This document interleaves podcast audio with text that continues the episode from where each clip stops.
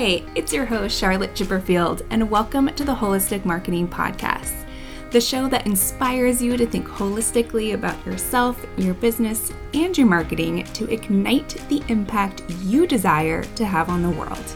We'll learn what it takes to be seen and heard in the digital space from leading experts and myself as a marketing executive and the former founder of Chipperfield Media. Get ready to own your marketing by exploring the intersection of purpose and proactive marketing to move your business forward. It's your host, Charlotte Chipperfield, and welcome to season two of the Holistic Marketing Podcast. It's been about 10 months since the first season wrapped, which hadn't necessarily been my plan. One of my values is living with intention, so I knew the process of creating season two couldn't be rushed in order to provide valuable content that's really focused on quality over quantity. It was a little tough for me to let go of that timeline and really just allow this process to resurface when it needed to. As yeah, I love a good plan. I think you probably know that if you've listened to season one. I'm a planner and I love getting after my goals. What I didn't realize at the end of the last season was the final title of the episode was Write Your Story or Others Will. That episode became a little bit of foreshadowing for my own journey since season one wrapped. A lot has changed, specifically in my career world. I made what I thought was a really challenging decision to close my business, Chipperfield Media, and go back to work full time. And I say it's what I thought would be a tough decision because it wasn't really the decision that was hard to make. It was actually the releasing the ego around how I identified as an entrepreneur business owner. That had been my identity for so long. I wasn't sure like what my professional identity was without being a business owner. I was concerned that I'd be judged from my fellow entrepreneurs that had supported me and shown up for me. I was afraid everyone who wasn't in my entrepreneur community, from friends to family, would think I'd failed at being a business owner. You know, that shame spiral and negative soft talk was a wrestling match I came to realize I did not want to be participating in. So, as I started to release my grip with my ego and ask myself what it was I really wanted, I began to piece together what my future might look like. As an entrepreneur, we know that when we start a business, we're going to have to sacrifice a lot of things, especially in those first few years. Sacrifices like time, money, vacations, spending time with the people we care the most about.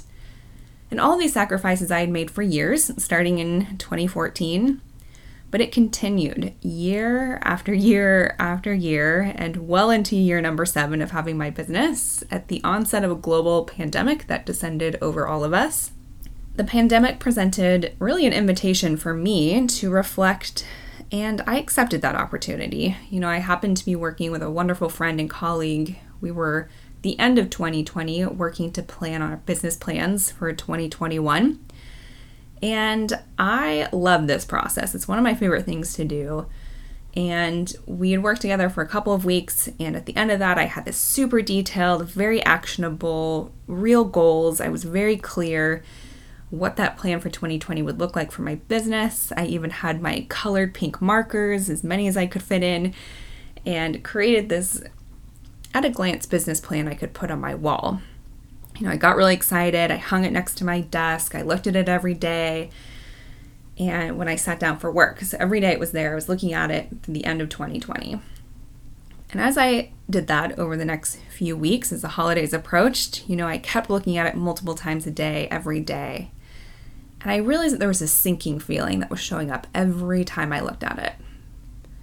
This went on for weeks until I finally sat down looking at the pink business plan and said out loud, I don't want to do this.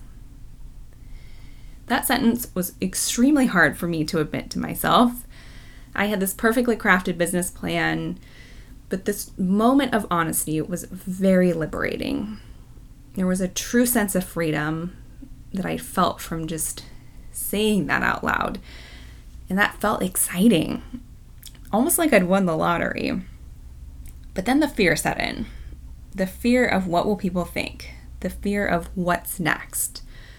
This was the real invitation to dive into some deep personal development. And at that time, I had, you know, I was lucky enough to have been working with a coach at the onset of the pandemic and throughout 2020 who really helped me remove a lot of shame, beliefs, and thoughts about what people might think and throw that right out the window. And we went even deeper and really focused on work that helped recenter myself and reconnect to myself in a very unapologetic way. And while I was working on my inner world, I started to pull together my resume, cover letter, and dove into the world of job hunting during a pandemic. And I'm going to be really honest with you because the world feels a little bit like the wild, wild west out there. But from November 2020 until April 2021, I applied to over 250 jobs and I interviewed at far fewer than those. I interviewed at both companies that were local and national before landing at an e learning company as their director of marketing. It was an eight month journey of straddling two worlds between continuing to serve clients and root into my belief that the right job was out there for me. Did I want to give up? Absolutely. Did I question if I should be putting that energy back into my business? Oh, yes, many times the job hunt process feels like a minefield. And if there are any entrepreneurs out there or listening that are working to solve that very disparaging process, we need you and we thank you. I mean, it is a slog and it tests your patience, your mental stamina, and every emotion. All of that taking place underneath, you know, financial stress of trying to keep a business open and a pandemic, and it was a lot. I was burnt out. I think I am still burnt out. You know, but I got through that process by really grounding myself and focusing on what I wanted. I created a very clear picture of what I needed for my life and what that looked and felt like. You know, from my daily schedule to the ease and flow of which I could work, to remaining a remote worker, to being able to turn off my computer on evenings and weekends and truly step away. I also envisioned having more time to focus on other creative projects like this podcast and the novel I've said I've been writing for years. Even spending time with the people I love, especially, you know, given that we've had less time together lately. You know, I share all of this because what got me through was having a really clear why and clear intention. It didn't make the journey easier from the roller coaster ride of what is a job hunt and closing a business, but it kept me going. It kept me focused on designing the life that I desired and needed. And one of the purposes behind holistic marketing is to do the same. When you have a clear why and clear intentions, you know, those two are really the foundation for a roadmap that keeps you connected and focused when times get tough. Every single one of us, no matter if you're an entrepreneur, employee, aspiring entrepreneur, have all been touched by this pandemic. It's accelerated a lot of change, some less desirable and some a lot more positive. What I do think is exciting about this period of time is that the silver lining of possibilities is there. We've you know seen how limits and rules and the old way of doing things has been challenged, dismantled, and even starting to reshape. I believe collectively we are really in an opportunity, or we have an opportunity in front of us to design the world that we want to live in.